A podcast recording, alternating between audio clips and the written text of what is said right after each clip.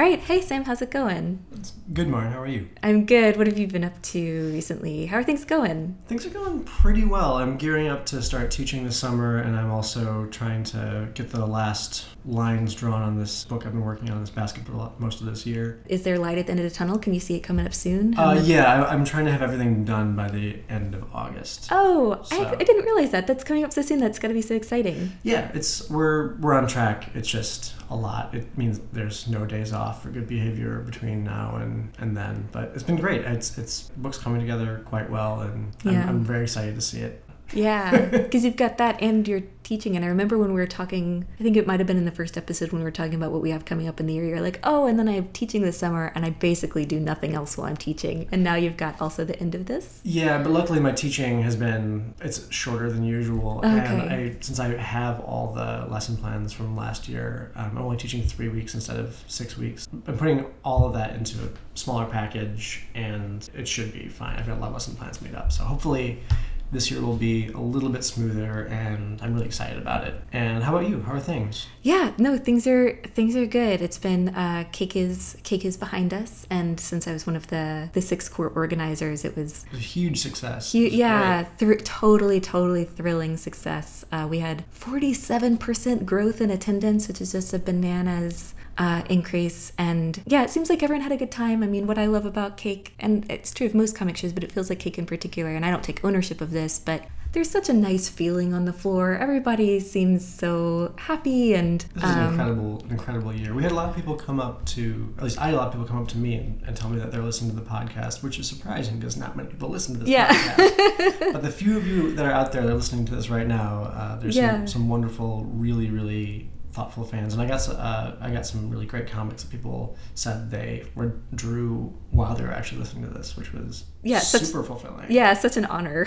Yeah. yeah. So thank you everybody who's listening right now. It's night like we would do this if we had zero listeners because it's really fun and I get a lot out of it. But, but it having makes, listeners is good. it makes it makes all the difference in the world knowing that there's someone out there actually who cares about this, and it, it made my my week having the few people out there who are listening uh, let us know that you you are Thank you. Yeah, totally. No, there were a couple people who came up to me, but I was just a I was a fried pickle. Like I was just completely out of it by the end of the weekend, which is when a lot of people took the time to come up and say hello. And I was so so grateful and was probably looking at you a little bit like a guppy because I was a little bit out of it from exhaustion and pride. You know, a weekend well done. So, speaking of the podcast, we've got a new we've got a new episode today. Yeah, this one we recorded before Cake, but mm-hmm. we're putting it out now. Um, today on the podcast we've got Eddy Rivera. Yeah, and uh, he was somebody that I was I, I knew him from the community. He's a Chicago artist, but you were much more. I wasn't as familiar with his work as yeah, you are. I'm crazy about his work. I think that he's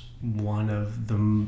I think he's one of the best unknown writers working in all of comics. His work is all is about outsiders and people who aren't represented very much in the modern comics landscape. Uh, you know, people people without much education, people who are in halfway houses, people who are drug addicts. But it's not. It's neither like a heavy-handed social commentary, and it's also not looking down its nose at anybody. It's mm-hmm. it's just mm-hmm. this sort of very slice of life, and also incredibly funny. The, his comics yeah. are they're they're really smartly written, and I I feel like he's the kind of voice that I I'm always looking for and, and so seldom finding is people who are because you know a lot of people who make comics have lived lives a lot like mine. Mm-hmm. They're, you know, they're every time I read one of his comics, I just feel like I'm experiencing this this new voice that I, I want to hear so much more of, and they're also batshit crazy. Yeah, which is always a plus. Yeah. Um, so I wanted to have him on the podcast to talk about where where he draws his the, the voices of these characters that are so distinct and from you know are they people that he knew are they people that he is knows now and and we kind of use that to extrapolate kind of in a, a larger conversation about where characterization comes from and how personal history intersects with fictional narrative and how we can do that i really i really enjoyed getting to talk to him and was so grateful for the really open-heartedness that he shared with us so with that should we dive on in Let's get to it. All right, here we go.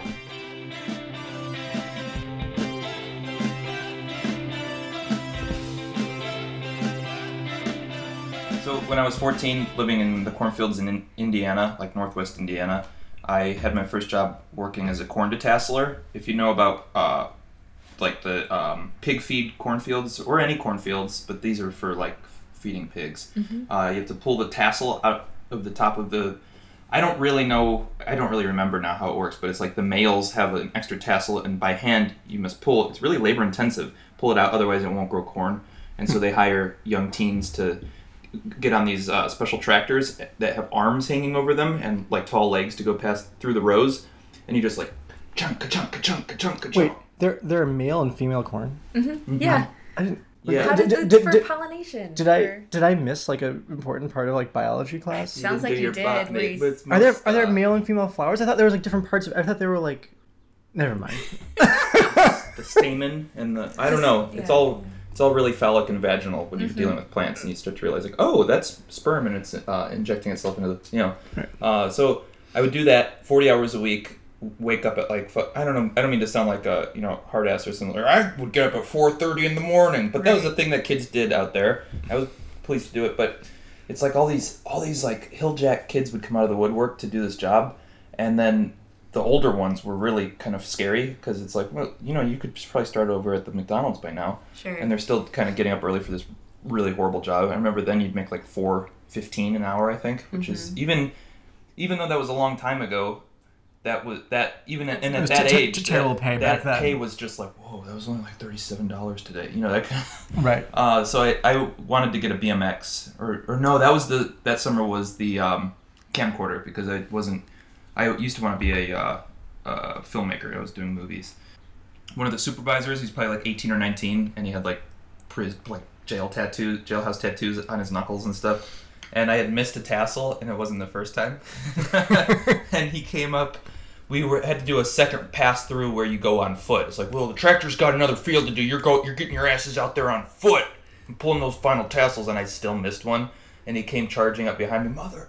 Uh, can we cut? Yeah. Sure. Yeah. Go, go ahead. Motherfucker, you, I told you, I told you last. And he whipped me with the with the tassel. He had it in his hand. Whip, whip.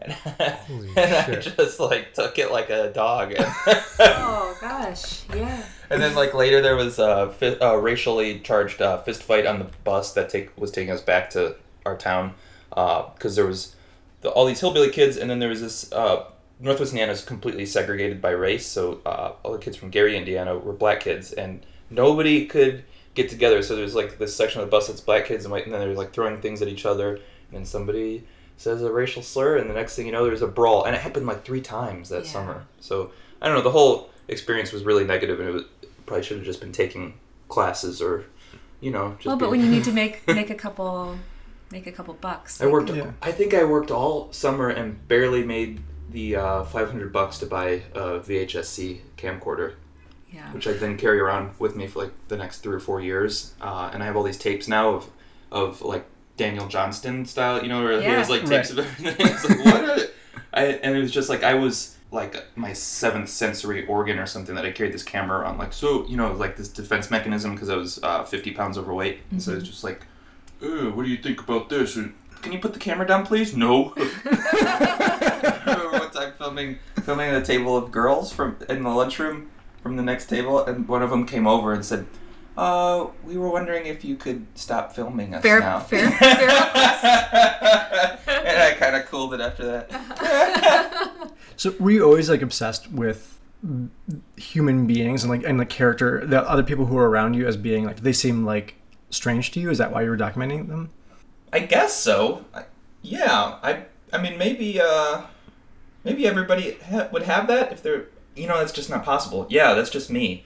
Um, Because I see like with your work, it seems to me like when I read your comics, they're really they're they're really different to me from any other comics I've ever read because the characters in them are like so They're very specific. they're very specific from a very specific place that I've never been to, and you know I feel like there's in indie comics whatever that term means I don't really Yeah. know, but like it it we've had like the white middle class college educated person usually all those things not always all those things mm-hmm. documented like so many times and so many different versions of that. And mm-hmm. you don't see people who haven't gone to college. You don't see people who have like been to prison or in and out of prison or in halfway homes or you know and Yeah. and the, these people are like the, the characters in a lot of your comics are folks who are to me like they're to me they're really fascinating and rich, but they're not caricatures. Like they're not. Yeah, they're um, a lot of those characters are based on. I mean, I could make a short list of like five or six or seven people that that that are, and I almost feel like, am I an artist or am I just like this is just a diary and and this is a weird compulsion or something? You know what I mean? Like, uh, there, you know, it's like there's like two or three uncles who are like super out there. And then uh, there'd be like you know corn detasseler guys little people that pop in and out and you just kind of remember these things they said. And then um, there was a point where i lived when i was a little older as a teenager lived by a, a halfway house like a few doors down and those guys would come ar- start coming around. And i just i don't know the only the thing is i always just had this thing where i liked those people which if i really wanted to analyze and i don't i don't know why it's maybe i don't know if there's any value in analyzing where that comes from but com- coming from a cornfield there was nobody around and if and it seemed like if there were people around it'd be weirdos and so you and, and i like weirdos now Yeah. and i don't know if i am a weirdo i don't think i am i think i'm really w- pretty with it but uh, So you, are you seem pretty with it. yeah, no, totally. I want to go back to what you were saying at the beginning. So you said you don't know if you're an artist or if this is a compulsion. What does being an artist mean to you then? Because I think that what you Mm. make is very much like yeah you know i don't know i guess i'm an artist but um not particularly like i don't I, I didn't uh, i don't know how to make comics i don't really know how to draw yeah. Um, so when I- say we all. I have no idea Yeah. either. Yeah. I like I work really slowly, and I know it's because I don't really know what I'm doing. And so eventually it'll look good if I spend up. But it's like I know there's people out here who are cranking out two or three pages a day, and it's like okay, I got two panels today. Great, it was a good day. Ten hours later, uh, and and it was really painful too. You know that kind of thing. So I guess that's still a, a type of artist. Yeah, no, I think art comes in all different stripes, and you know your comics are ultimately really beautiful. Yeah. So they, Thank you. they and work. I and I and I actually I think the my favorite kinds of art are com- should or or maybe the best art should be a compulsive behavior, and I think my favorite stuff is like the outsider kind of art where it's just like oh this is just a coping mecha- mechanism or just like built into my brain something in the wiring where I just have to paint these squares you know. Mm-hmm. Or these naked girls who live in a fantasy world. You know? Right. It's hard to- when when you are like writing those comics, what do you find yourself embodying? Like when you're giving voice to the like the guys at the half at the ha- halfway house down the street when you're growing up, like these aren't direct line like quotes from them, right? You're you're like you have to come up with dialogue. You have to elaborate. yeah, yeah. I, the the quotes really do pop in, li- literally. Literally, but you're but you have to um, like you have to But I give voice to these people. Do you find yourself like Yeah. do you find yourself thinking like do you get in into the character so much that you're like thinking like them for a little while while you're working or Yeah, I see even use the like. There's Tony Renzetti. I like pop into his voice sometimes, just as a jokey thing. Not as much lately because I haven't thought about those characters so much in a while. But um, you know, it's it, uh, I definitely can't do it now. But uh, it's Yeah. like the New New York kind of accent. Tony Yeah. Renzetti, hey, Tony Yeah. Renzetti here. I think that can be really useful to have like models in life that you need to embody to be able to perform a, a thing either in art or in life, right? Like when I, whenever I need to be whenever I need to be terrifying, which is very rare, I just try to become my high school Spanish teacher, Doctora Garza, who was terrifying. Uh, And so if I ever have to like be intimidating, like I, you know, you, your demeanor changes and how you think about the world changes. And Mhm. so do you when you're when you're writing these characters that are that are very familiar, um, how do you how does that process work for you when you're when you're writing these stories? process wise i would just i you know what i do sometimes is some somebody really weird will come along and i just write their profile. And i just found one the other day that i didn't wait, use what do you what do you mean by profile? Like i worked with this woman yola in a bookstore some years ago and i had written out this full profile. I was going to do a comic about her and it kind of one of those things that just like didn't do it and uh, I, but I, i'll have like her drawing and then like two pages where it's like so yola's a 42 year old woman who um, has a very thick chinese accent but actually speaks no chinese and i just found out the other day that her name is not yola like everyone she's worked here for five years but no one realized her name's actually Loriola, and uh, she doesn't bother correcting them. But today she decided to correct me.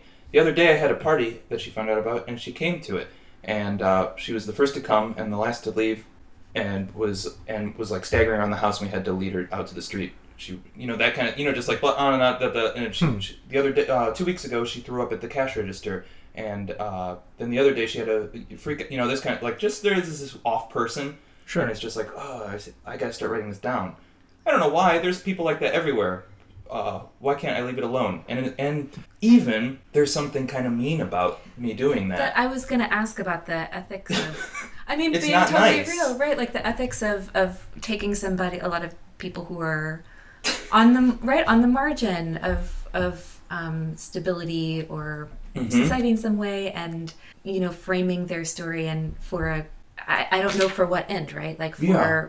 Because some of that is really funny, right? Like Some of it's funny. some of it's funny. The accent thing really, was nuts. Yeah. She was full Chinese, and I assumed that that was her English was her second language, and then I realized she just picked up this accent from her parents or something. You know, Sure. yeah. Right. So so what? How do you how how do you negotiate those boundaries for yourself when you're working on something? I've gotten a lot better about it. I think in the past, when I was a little younger, it was a little cruel. The, one of the um, earlier comics I made, like about ten years ago, I guess, somebody that I knew when I was younger murdered somebody. He was a band a bandmate of mine in high school, and he was weird, real weird anyway. And so there were already some stories about it. Somebody that I worked with at McDonald's, and he's like, "You want to join this?" I can tell you the brief thing. He says, "Do you want to um, play in this band? We're going to do a battle of the bands." And I was like 15 or 16. I said, "Yeah, I've never done that." And um, so I went over there and he said, "So here's the two songs we're doing for the battle: Creed, Can You Take Me Higher, and Ozzy Osbourne's Crazy Train." And I, I didn't want to do that. Even then, I knew well, they weren't good songs. uh, or, Crazy Train. I could Crazy defend a Train's little cool, bit. but I c- no, you can't sing that. That's No, the thing. It's like yeah. I can't sing Crazy Train, so I couldn't sing that one. And the Creed one is like that's Yeah. really humiliating. so we did a practice, and I was talking to the other guys like, yeah, he asked me to come. You know, playing music's cool, but these aren't. I don't want to do this. You know, Mhm. and we all kind of like, hey, we don't want to do it. And he managed to talk all four of us into staying. Like, and it, he said, if you if you uh, do this for me, I'll do anything in the world, in the whole world for you, because that's what this means to me. And he had like tears in his eyes. You know, so he's like this weird guy. He ended up murdering somebody. And I did a comic about the whole experience, knowing him and the, the story. And it was kind of insensitive. And, you know, it's like real people. And um, I did a reading about a year ago for it. And they, the whole crowd like called me out on it and like heckled me out of the place, you know, that kind of thing. And maybe not undeservedly because I it, it was a precursor. It was like this is something I don't have online. No, I don't have it published, and uh, you know it's old. I don't really like how it looks. It's kind of insensitive, but I'm gonna read it, and they're still like that's disgusting. Your story's disgusting. Uh, you know you shouldn't be reading it. Good, you know that kind of thing. But that was the zine fest festivities last year, and Okay. zine people are a different sort. they, they are a more sensitive breed of person. This is uh, anarchist handbook to making the best cherry pie. Why did you print this? Sounds delicious. you are mean. I find with my own characters that I I tend to not do that. I tend to like I I don't unless I'm doing uh, like nonfiction or which I when I'm doing nonfiction it's usually so from my point of view that like Mhm. ever it's it's just me trying to recreate a conversation I had with someone. Like Yeah. there's no external stuff. But if mhm. I'm going beyond that, I can't like I can't create fiction where they're where or things that are in that twilight zone with mhm. and and create a believable voice. Because I give everyone this like what I consider the most normal voice in the world, which is my voice, like a slightly a slightly cold, slightly sarcastic, like just like way of dealing with the world. And I and I realize that like I'll have like conversations where like two people are are talking to each other but they have the exact same like they're both me mm-hmm. Mm-hmm. and you know they say that like in you know in fiction like well everyone's a like a, a part of your personality but i have a hard time like set, finding the parts of my personality that are unique enough to like blossom into their own characters mm-hmm. Do you think that's because, I mean, do you think that's why you. I was just going to say something that's not true because you write probably equal amounts of fiction and nonfiction, right? About equal but i'm i'm always feel like my nonfiction is better and i'm always trying to figure out how to crack my fiction. I feel like that's that's like been something i've been striving for for the last year especially maybe two years and i haven't had a story that i've been as satisfied with. I like that fiction can become so strange. I like that you can go to places where it's like oh here are a bunch of here's a bunch of college kids that are creating a religion and you know they're He buying- summoned a demon. yeah, exactly. Summon a demon, and but like, and you can't do that in nonfiction, and you can take it to those really strange extremes. But I think it's often at the expense of of like rich human portraiture, like of like mm-hmm. of that thing, which is It can be for sure. Yeah, it's not always. It should. Yeah. It shouldn't be. I feel like when it when it finally starts to work, it'll be those two things in tandem. But I haven't mm-hmm. figured it out in my own Right. fiction. And character to me is that huge stumbling blo- block. It's like that. It's that thing mm. that if I can find something that animates, you know, if I if I can breathe life into a character enough that they could like take over a story and just scream to to get out, I feel like it could get over that hurdle I've been trying to leap over for ten have a, years. yeah, well, I have a hurdle of, of approaching nonfiction, or especially as it would pertain to. Uh, I guess I did that story about my murdering friend, but biographical stuff. Yeah, me and too. yeah, and I uh, and I have like I really like Joe Matt, and I also really dislike him too. Like kind Yeah, of his I- voice, who he is. I don't. I have, I have very similar feelings about Joe Matt. You know the one where it's just about him dubbing VHS po- pornos for that- like, that's like- 220 pages. That's like all Peep Show. Or uh, um, Peep uh, is that the- Peep Show was the series. I think Spent was the collection. spent, and it's beautiful work and stuff. But like reading it, you just feel bad, and you really don't like him, and you have a feeling like this is so like honest that this is really who this guy is. He's a bad guy a little bit. You know? but I, I I've read it more than once, you know, and I really am attracted to that kind of honesty. And Right. I don't know what it is about comics that there's a lot of guys like Chester Brown. Well, I guess they're all buddies, so maybe they're feeding off of each other. They live by Right. each other. I was just thinking about yeah, the Chester Brown paying for it Uh-huh. book. But that I, both the Joe Matt and Chester Brown, I feel like they're really honest about this specific thing about themselves. Mhm. But like, if you were to tell me like, is Joe Matt like a generous person? What's he like to be on a long car ride with? I would have no idea. Mhm. I feel like I have a better idea of what Chester Brown would be like on a long car ride with Mhm. from his nonfiction. Whether that's true or not, I don't know. Or like, what's the woman's name? French Canadian who did Di- New York Diary. Uh, Julie Doucet? Julie Doucet? Yeah, yeah, that kind of thing, which isn't quite as. It's just really kind of gross and it's like open drug use and uh, Right. like weird Yeah. sex stories and like it's not. She's not nasty or anything, but oh, that part of it is there too, and it just kind of like I want to tell some stories like that, but I haven't. I don't know. Maybe I feel like I want to be older, more distanced from them because I'm still being bad now. You know.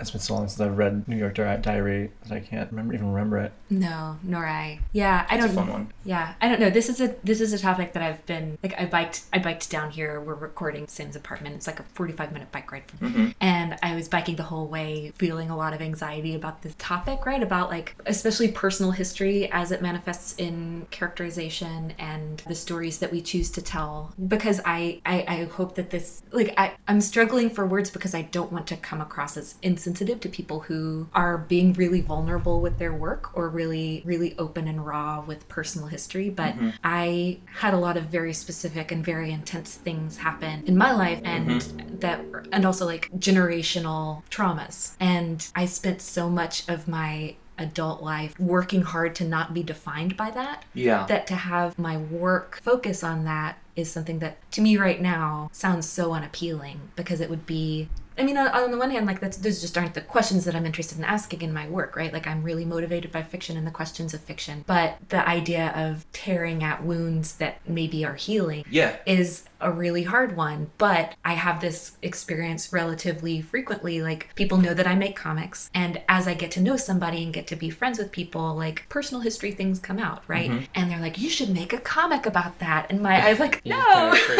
yeah, I don't No, how long I you spend working on those. right, right, right. So just the the raw number of hours you'd have to spend sitting in that space, Uh-huh. and also like not not that that's not a useful thing, and not that that's not like framing something and intellectualizing it in a way that you're thinking about it as a comic rather Mm-hmm. than as you know a, a personal history. It's like choosing to useful. relive the incident in another dimension. Right. I mean, f- you know, for oh, a thousand hours. Yeah, but I but I do think that there are ways that personal personal history and you know the the people that come up in our lives and that are bizarre or really influential or really Mhm. you know violent or whatever. I think that that can come through, and I'm interested in how that comes through in fiction and in, in creating true characters. And I'm not I'm not great at that either, but it I think is really a really interesting question Yeah. because you can Yeah. you can draw from just imaginary like just from imagination but Right. creating just from pure imagination a fully formed character i feel like you need a little Right. bit of reality to give Well, I- it that specificity that you were talking about sam Yeah, well, I feel like there's. I mean, I, I think that like good fiction has that Jungian thing where it's like you're creating your own dream space. You're like, these are the things I obsess over. These are the things I'm thinking about, and like you latch onto an image or an idea, and you follow it to the next image image, and then you're in this completely new space that you never that you didn't realize you were thinking about, but it had to come from you. You didn't like you, you don't sit down and you're like I'm going to write a story now. You sit down with an image or an idea, and then you you kind of follow it to its logical conclusion, and you find out that it's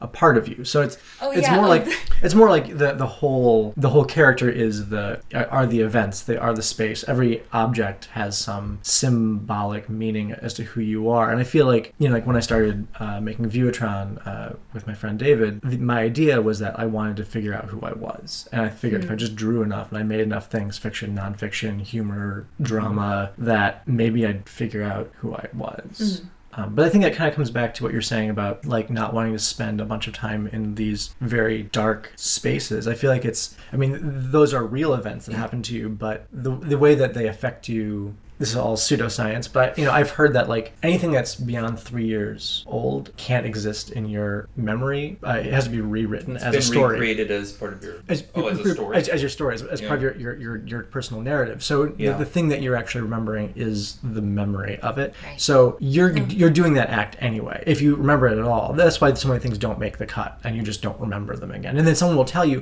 "Hey, do you remember that time when you blank and blank?" And maybe you know, Come onto a language recognition. yeah, maybe, maybe you can you can glom onto some, some basic facts and create a new story based on on whatever you have. But it's that Joan Didion quote: "We tell ourselves stories in order to live." And since you're going to be telling the stories anyway, when you make nonfiction comics, you're controlling the stories, and you're you get to be the the editor of them. And what I've been surprised to find out is that the nonfiction that I make replaces the memory. Um, in this really weird way, and that it puts it in a place where you're like, okay, this is it's as true as you could make it, but it's mm-hmm. confined to this space. And even the things that you know that you cut out that maybe were too painful to put in that, they're okay. It's like they're somehow made better because you you, you were able to create this thing from it. I, Yeah. I, I would I would advocate for not as catharsis. I don't think art works very well as, as a cathartic thing, but I feel like being the master of time and space and the characters that we already inhabit as part of our obsessive thinking. Mm-hmm. Yeah, no, I last week I, I texted you when this happened, but I was I was I was in a period of kind of intense and very brief mourning, and uh, in order to help myself process, I did this very specific morning ritual. And as I was going through In it, the morning. Isn't that, that the would I have think? that would have been much more alliterative. Um, no, and as I was finishing it up and like crying really hard, Yeah. um, I was like, "This would make a great comic." and I texted Sam. I was like, "What's wrong with us?" Yeah. Like, We've crossed over. who crossed over? It's not any more than um. I mean, everybody has all these issues. It just comes out in different, different ways. Some yeah. people are out taking drugs or like uh, just being rude to everybody they encounter every day. you know, like that's another like oh we're just gonna draw it. And what and it's not just that you're making this thing. It's like I'm gonna be by myself in my house for like hours and hours and hours. I don't want you coming around. I don't want to be bothered. I can't really go out. And, and it's like oh that's interesting. And and so but you're you making a living off these comics then then that's you got to stay home. oh no that mostly costs tends to cost me a good bit of money Yeah. um time oh so this is a weird behavior i mean i mean it's, you can be i'm passionate about making them but it's like you know it's a weird Yeah. it's a weird thing to spend your time doing Yeah, I guess. I mean, I guess I feel like that you probably make them because there's you can't not Yeah. make them. oh totally Right. yeah it goes back to being really like a little bo- before i could write i used to do comics and just pretend to write you know like weird symbols Oh. you know it goes back to like age 4 uh-huh. Goes, this goes back to age 11 Yeah. I was uh, going to share with you guys about uh, sort of like coping with things. I had my own traumatic uh, stuff in the last year or so, Mhm. um, and I wanted to talk about this. I wasn't sure how much I was going to share with you guys, but um, the Brandon's Car World is something that is yeah. going to come out. You have a for Kickstarter. Yeah, yeah, Yeah. Thank you very much uh, Yeah. for ordering the book. I'm so excited to read it. uh, so that was a reaction to my sister going to jail and her drug issues. I don't think that she'll let her or my parents know what I do, or or you Yeah. know. So I hate to say that, but I don't think she'd be like, "Oh, you'd go on the radio and talk about my issues." Yeah. But that's true. I have a I have a sister-in-law who sounds similar to your sister. Yeah. Yeah, yeah. So it's just like Indiana stuff. They have this horrible drug problem out there, and it's something that I've seen a little bit of, and uh, several family members. Like it's like the young people who stayed in Indiana. Yeah. None of them did anything else. I just have a few cousins, and it's like there's one who didn't, and she just started having children in high school, and Mhm. just you know, and it's like she's an upstanding person. Oh no, I'm just like running through the whole gamut. Uh, that's okay. I'm not using anybody's names or anything. It's It's, just like Yeah. you know that she's a great, she's great. But there's a few people in, and it's just like really, you, there, nothing else you want to do, and and you see what when they're clean, they like watch TV and play video games, and and I was and it's just like I stay out of there, but I do go to visit every once in a while, and I see this stuff, and it's just like. And it's just like eats at me, and you go there, and you're just like, and what are you gonna say? Everybody's watching TV. No one thinks that's strange. Yeah. Like, do you have a library card? Do you want to go to the library? Like, you find something because if you're doing this, it's just will lead back to dr- and so and it's just this like horrible pointless cycle like like just like uh point like Oh yeah, point- ad- addiction is Yeah. is yeah the worst thing. it's just like living like a like uh like killing all of your living hours you know what i mean like So how does the new book like address that? Like, what's it? uh, in kind of an abstract way char- like these are like midwestern town x midwestern characters who don't have any serious it's a little more abstract i guess it's like they don't have developed personalities and there's no real storyline it's just kind of inane sort of like chatting playing on their phones driving around uh, kind of occasionally like explicitly referring to drugs or sex but uh, i wasn't I, I kind of was like, I don't want to show people like doing drugs. I don't want to glamorize this at all. It's just sort of like trying to get drugs on your phone for Yeah. nine panels Right. no end, no begin. You know what I mean? It's just like so the structure of the book is kind of a criticism of what you see yeah, because like no, nothing happens but this cycle yeah. of And so sameness. yeah, and the other thing was, I mean, I could have written a comic about uh, my family going through this crisis that would have been a little raw and fresh, but but it's like, well, you know, I don't want them to see that. It's not really that you can't just put everybody in this comic and then print a thousand copies of it. Right. You know what I mean? And then they see it. And it's like, what are you doing? And uh, uh, no one wants to see themselves drawn in your, you know. yeah. Right. Right. um, but I had to. I just felt like I had to. That it was taking up too much of my mind, and so Yeah. whatever work I was doing was gonna. I guess that's it. If something's swimming around in there, and and now a year later, as I'm wrapping it up, it feels different, and now I'm, I'm almost like I gotta get this done. I don't really. I'm almost uncomfortable with it. You know what I mean? Yeah, and it's a tell you about fictionalized. It's a fictionalized story. Yeah. uh, that's that draws from this personal history, but it's fiction. But yeah, and yet the I realized as I was reading through, like, oh, that's a line that my I heard my dad say. That's something my sister said. You know, this is clearly my sister's ex-husband. This character looks like him. You know what I mean? Like the same beard. You know, Yeah, you know what it is? It's those skinny. yeah. Beards. the, the chin strap beards. Yeah. yeah, yeah. It's crazy. It's crazy how that happens. Where like even through fiction, it, it can sneak up on you, right? Like you were saying, it's like I didn't. Oh, oh shit! This is my uncle. like, I Yeah. Right. but I was uh, I was working on a writing a big a big book last fall, and it just got too hard. Like it was, I I didn't think it was going to be hard because it's very very far from anything personal. So I thought, and it Mm. totally wasn't, and it it fucked me up for a number of months, and I had to like put it down and walk away, and like Mhm. looked for a therapist because I was like, what's wrong right now? and I was like, then it like with a little bit of distance, with a little bit of time distance, I was like, oh. I'm working through this thing in Yeah. the form of this book, and Uh-huh. And having that distance to think about it and recognize what's happening there is useful so that it can just be the book that it needs to be rather than Yeah. like necessarily being burdened by my shit but that shit that's my shit is what's motivating it right like that's the heart and core of it i don't know i don't really know other than what to say other than i totally empathize with what you're talking about Mhm. yeah Yo.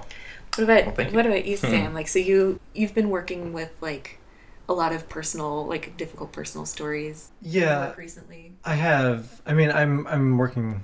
Luckily, I've got a big project that's been occupying the majority of my time every Yeah. day, so I can kind of compartmentalize it. Mhm. I don't know. Right now, I'm I'm just trying to kind of figure out how how to.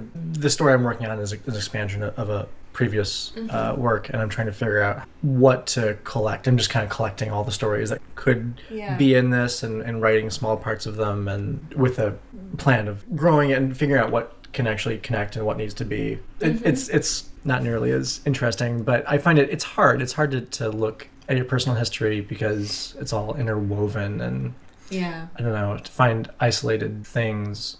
You know, I, I'm, I'm constantly trying to start books where I'm like, I'm going to do a mini comic about growing up, you know, with a single parent and loving television and and not in a bad way. I'm gonna have this like pos- I'm talking about the positive things that television taught me as a child. And seriously, you know, I, I could I could tell you I could go Number on one, about Gillian Anderson, super hot. Super hot. Hotter than she's ever been. by we had a long We- were just talking about this, over yeah. about Amazing She- Anderson. Yeah, she still she still appears in my in my in my dreams regularly as as uh, Agent Scully. Like Oh I God. I yeah, there she's she's like a permanent installation piece. So there's Um, number one. And, and, many other less important. well, and once. Star, Star Trek and and like Ren and Stimpy Yeah, uh, ju- but- define my visual tastes, I think. But like you, when you start talking about that, then, you're, then I'm like, well, what else? Then then I, I can't separate that from my like my weekly pilgrimage to the comic shop and like Mm-hmm. what like following discovering artists and then realizing that they were influenced by other artists and then like you start to unpack all these things and like suddenly it's like it's, it's this interwoven knot and it's it's not as as like difficult and emotional Sure. necessarily but it's like intellectually like it's all Mm-hmm. part of the same thing and You can think of your trips to the comic shop, and then the one story that rises to the top that you want is like, oh, and then the time that I got the most com- all the comics I was really waiting for, and somebody, some kids whipped my ass and took the comics on my way home, or you know, like I guess it's like, I- oh, I- that's the I- story worth telling, isn't it? I guess I'm. I, I guess I'm less interested right now in stories and more interested in concepts and like and like bigger bigger ideas Yeah. than mm-hmm. than like the individual events. There was. I mean, I grew up in Madison, Wisconsin. Nothing happened. You know, Wisconsin is the place where sitcom characters come from when you're trying to say that they, nothing's ever happened before you meet them.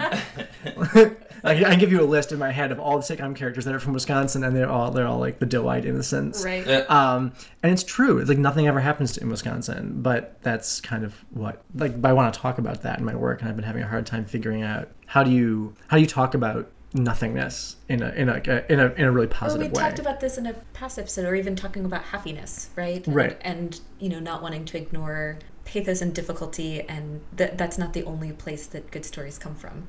Right. But but happiness is so much harder, and and and creating a happy character is infinitely harder. It's like Parks and Recreation is like the greatest sitcom of all time. I love television. Indiana. It comes full circle. Yeah, that's a very different Indiana, though. There's a Yeah. couple different Indianas. It's Yeah. great. As the gradient goes down, you know. Mm-hmm. Right. Yeah, they never go to Gary in that No. in that That'd be cool. A sitcom, and it was all positive, just jokes and stuff, but it's in Gary. And So are there any are there any things that you guys like a- as someone who who feels like very not adept at character? Are there any things you were talking about? You make this profile. Are there any other tricks like when you're, when you're starting off creating characters or when you're trying to flesh them out that you guys do to to Yeah. I, I do. I do. I um. I always think about what question they're trying to answer. Hmm. Like what, which I think is a more. I find that a more useful way of framing the question of what's a character's motivation, right? Like what are they trying to do? Is like no, what question are they trying to answer? Like, and that breaks down in a scene or in a whole or in a, a longer story. Where are they coming from? yeah, because everybody wants something in a scene. Like I listened to some screenwriting a screenwriting podcast and they were talking about every scene being a transaction, right? Like everybody wants something out of every scene, whether it's literally buying something or they want love and understanding or they want a moment of quiet and everything's chaotic. What's the question that that character is asking in the scene? And that usually creates, you can find where conflict comes from in that. And that helps me know where that character is coming from. And other than that, like I try to do some backstory, but I'm really bad at it. I also feel very new to it, right? Like I'm mm-hmm. A lot of the comics that I've done that are short are really abstract and really just kind of like a thought experiment yeah. and don't need a lot of like characterization or character development. Um, and it's something that I am thinking a lot about, and I'm trying to like read books to gather wisdom about how that works, or listen to, listen to other podcasts and listen to other people talk about how they do that. But um, Yeah. what about you? You saying Uh, mine sometimes another thing is that it might stem from is there's certain things that I want to draw because um, although we're having a discussion about characters, the interesting things that push and pull in comics of like, well, all of a sudden it's like now I'm struck. Now I've got this like a scene that takes place in traffic, and so I have to start thinking about cars and Yeah. what cars move around and what a car says about a character, and, and it's like this is no longer about character development or story development or anything. It's just about you know crafting something. Well, there, um, but there's something about like every you know when you see someone's car or you see someone's like where they live or you see how they dress, like mm-hmm. all those things hugely indicate who they are. Yeah. You know, they they're not just living in like a generic. And don't. I, so I one thing when people like sh- when people use too much shorthand with like this is a house, you're like, well, Yeah, but Right. but th- that's not everybody's house. Like Right. like make it a specific house. Make it like. Mhm. So I think that, that no, that is characterization. I think Okay. that that's really important. That Yeah. that stuff. Yeah, I guess this. Yeah, definitely. So, uh, or like I had a period where I was like really interested in drawing, drawing graffiti, um, and trying to figure out. I don't know. It's just like the like, do I want a hard line on the spray paint, or do I want to figure out a way to make spray paint with paint? So it's you know what I mean. It's just like trying to figure that whole thing out, and in the process, you're definitely creating a certain character's environment. Like, and I was like, I had been here long enough or away from Indiana long enough that I was no longer interested in these hillbillies. It started to be like city hillbillies, which is really the same kind, same behavioral C- traits. Isn't city it? billies is that a thing? City billies, yeah. Oh yeah, no. I I grew up in the South, and when I Mhm. I went to college in Massachusetts, and I had this idea that like everybody in Massachusetts or New England, everybody's so brilliant because Mhm. that's where all the colleges are that I was looking at. Yeah, there's no And, mechanics there, there's no Massachusetts, right? Like Massachusetts, I was like, there's so many colleges there. Everybody must be brilliant. And I go there, and I was like, oh no, nope, nope. It's the same. Everybody's the same everywhere, right? Mhm. Like you, but you absorb those stories Yeah. about like the South being one way or Mm-hmm. whatever. Um, yeah, I'm sorry, that was a tangent. No, I the tangents are Okay. we're, we're, we're pro, pro tangent. Do you, do you ever like design? This is totally unrelated to character, but do you end up designing stories around what you want to draw? Like like st- starting with the drawings and then working backwards. yes. Uh, I did one with dinosaurs. I really wanted to draw dinosaurs and people, and I almost kind of like just started throwing them in there, and it went real fantastical. Um, so Mhm. there's that. Uh, currently, I'm with doing Brandon's Car World. I'm I've been interested in drawing junky cars, like Mhm. certain models Okay. of like mid '80s uh, s- sedans and stuff, and Yeah. so. Uh, yeah, it's kind of like building around something like that. Yeah, definitely. I always think whenever I think about that, I think about uh, Archie Goodwin, the, the writer, uh, would when he was on his titles, like he was writing Batman, uh, and he had a he would just ask every artist he worked with, like, "What do you want to draw this month?" And they'd be like, "I want to draw a, a biplane," and they're like, "Okay." So he'd, Ah. he'd have like a, so he just created Batman That's story that was awesome. all about biplanes, and and every so every every artist got to draw whatever they wanted to draw, and he would just oblige, and I think that's like Oh, a really sweet. it's super sweet, Yeah. right? Yeah, and and like, also, I bet that creates more joyful drawings, right? Because it's Right. the artist drawing what they want to be for thinking for a month. Yeah. Yeah. Yeah. So like he it created like a better month for that person, which is like a good And he probably liked writing under constraints. Right. That can really make a thing happen a little quicker. And you're like, well, it's got to be like this. It's got to have this. Okay. right. Exactly. So Especially uh, if you're writing like 25 stories a month or something. The way some Uh, of those guys. yeah, that goes, operate. Zol goes. Are there any other questions about character that we want to? I don't really have any on the tip of my tongue, other than just to kind of. I still feel like I'm learning so much. right? Yeah, I mean, we could do we could do like a dozen. We could do a dozen Kick- things about this. Yeah. And, and, like, I, I think that I've often leaned too hard on allegory or Mhm. or something being too heavily like this is a thing about this rather than it being about what it's about. Emblematic kind of Yeah, right, and That's I- your, and your that's- big. Yeah, Idea stuff. which I which is motivating to me and I like that, but it's also what I think is super super unsatisfying about what I've made so far is the characters are so non-specific. Mm-hmm. I know a lot about them and that defines like how they dress and what they do and Yeah. what's in each scene and what's needed, Mhm. but I don't think that It doesn't necessarily that carry doesn't across. necessarily carry across. It's Yeah. it's Mhm. useful for me to know going into it, but it doesn't that's not what it's about. Yeah. And I'm really interested in thinking about how to make the characters what it's about. And because that's always what I find most compelling to read and most exciting to read. Mm-hmm. Well, I feel like as we if we move into doing longer work, as you you have to character Yeah. has to d- dominate because you need that. That's the spine of the work. When you're doing short short stuff, it's very easy to do something that's like about Yeah. whatever. You know, what if every toaster was actually an alien? Yeah. Um, I finally read um, Megahex the other day. I don't know what that is. How do you- Um, how do you- Simon Hanselmann's Mhm. like 240 page funny book. It's all water. It's really pretty. It's all watercolor and it's just like silly characters. Mhm. Uh, I thought it was brilliant, but that that was like really wild character development. Like like these characters all have personalities. And uh, the other thing that was really interesting about that one was from the first. It was written between 2009 and 2014. You could see his drawings style change and like Mhm. he's kind of locking down how to do these as cartoon characters and not just sort of like scratchy or he was like figuring it out in the first year hmm and that's always fun to me That I that's it's always fun, but it also drives me nuts. I remember Yeah. as a kid, like looking at the collections of Bone and being like, the first twenty pages they don't look the same. Yeah, yeah. and they're like, you could just go back and redraw it. You've collected this like a thousand times. Yeah. I think that that can be lovely though, like that I like artifact that. of real life. Sin like, City did that. If Yeah. you read through, it's like, and it's not that any of it's bad. It's just sort of like, A, a good deal of it's bad. or like yeah, or like the way that it changes and even just like stylistically reflecting an intellectual change right? Like big questions by anders nilsen right? Like the 1st mm-hmm. several little collected they were just joke like four panel joke yeah, Right. jokes where the characters were birds trying to figure out like kind of existential mm-hmm. questions. And then it became this i mean that's one of my favorite books. And it stylistically changes and the scope of it changes. And so much changes after those first several. But i love having those little ones at the beginning they look nothing like the rest of it but it it frames and orients like you can see Right. you can see the artist's mind at work He also Yeah. redrew huge chunks of that for the book. Oh, really? Like if you have the individual I- issues, they're Which very, very different. Wow. A lot of them. Okay. Yeah. And he spent like a year or something just reworking, Redrawing. reworking for the book. Jeez, yeah, it's a huge book. interesting Um, I haven't slogged through it yet, actually.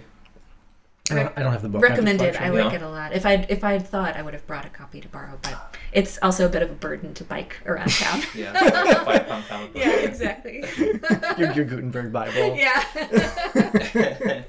well with that should we should we wrap it up Yeah, let's wrap it up.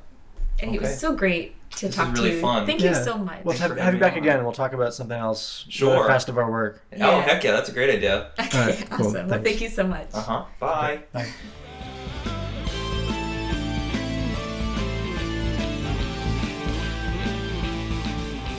All right so before we go sam do you have any recommendations for everyone I do. Um, so it's summer, and I am reading uh, not that literary books as I often do during the summer. And um, I wanted to. Uh, have you ever read any of the the Parker novels, Richard Stark's Parker novels? no not at all Okay, they're, they're my my go to in between like dumb reading. That it's incredibly they're incredibly, well written crime books from the 60s.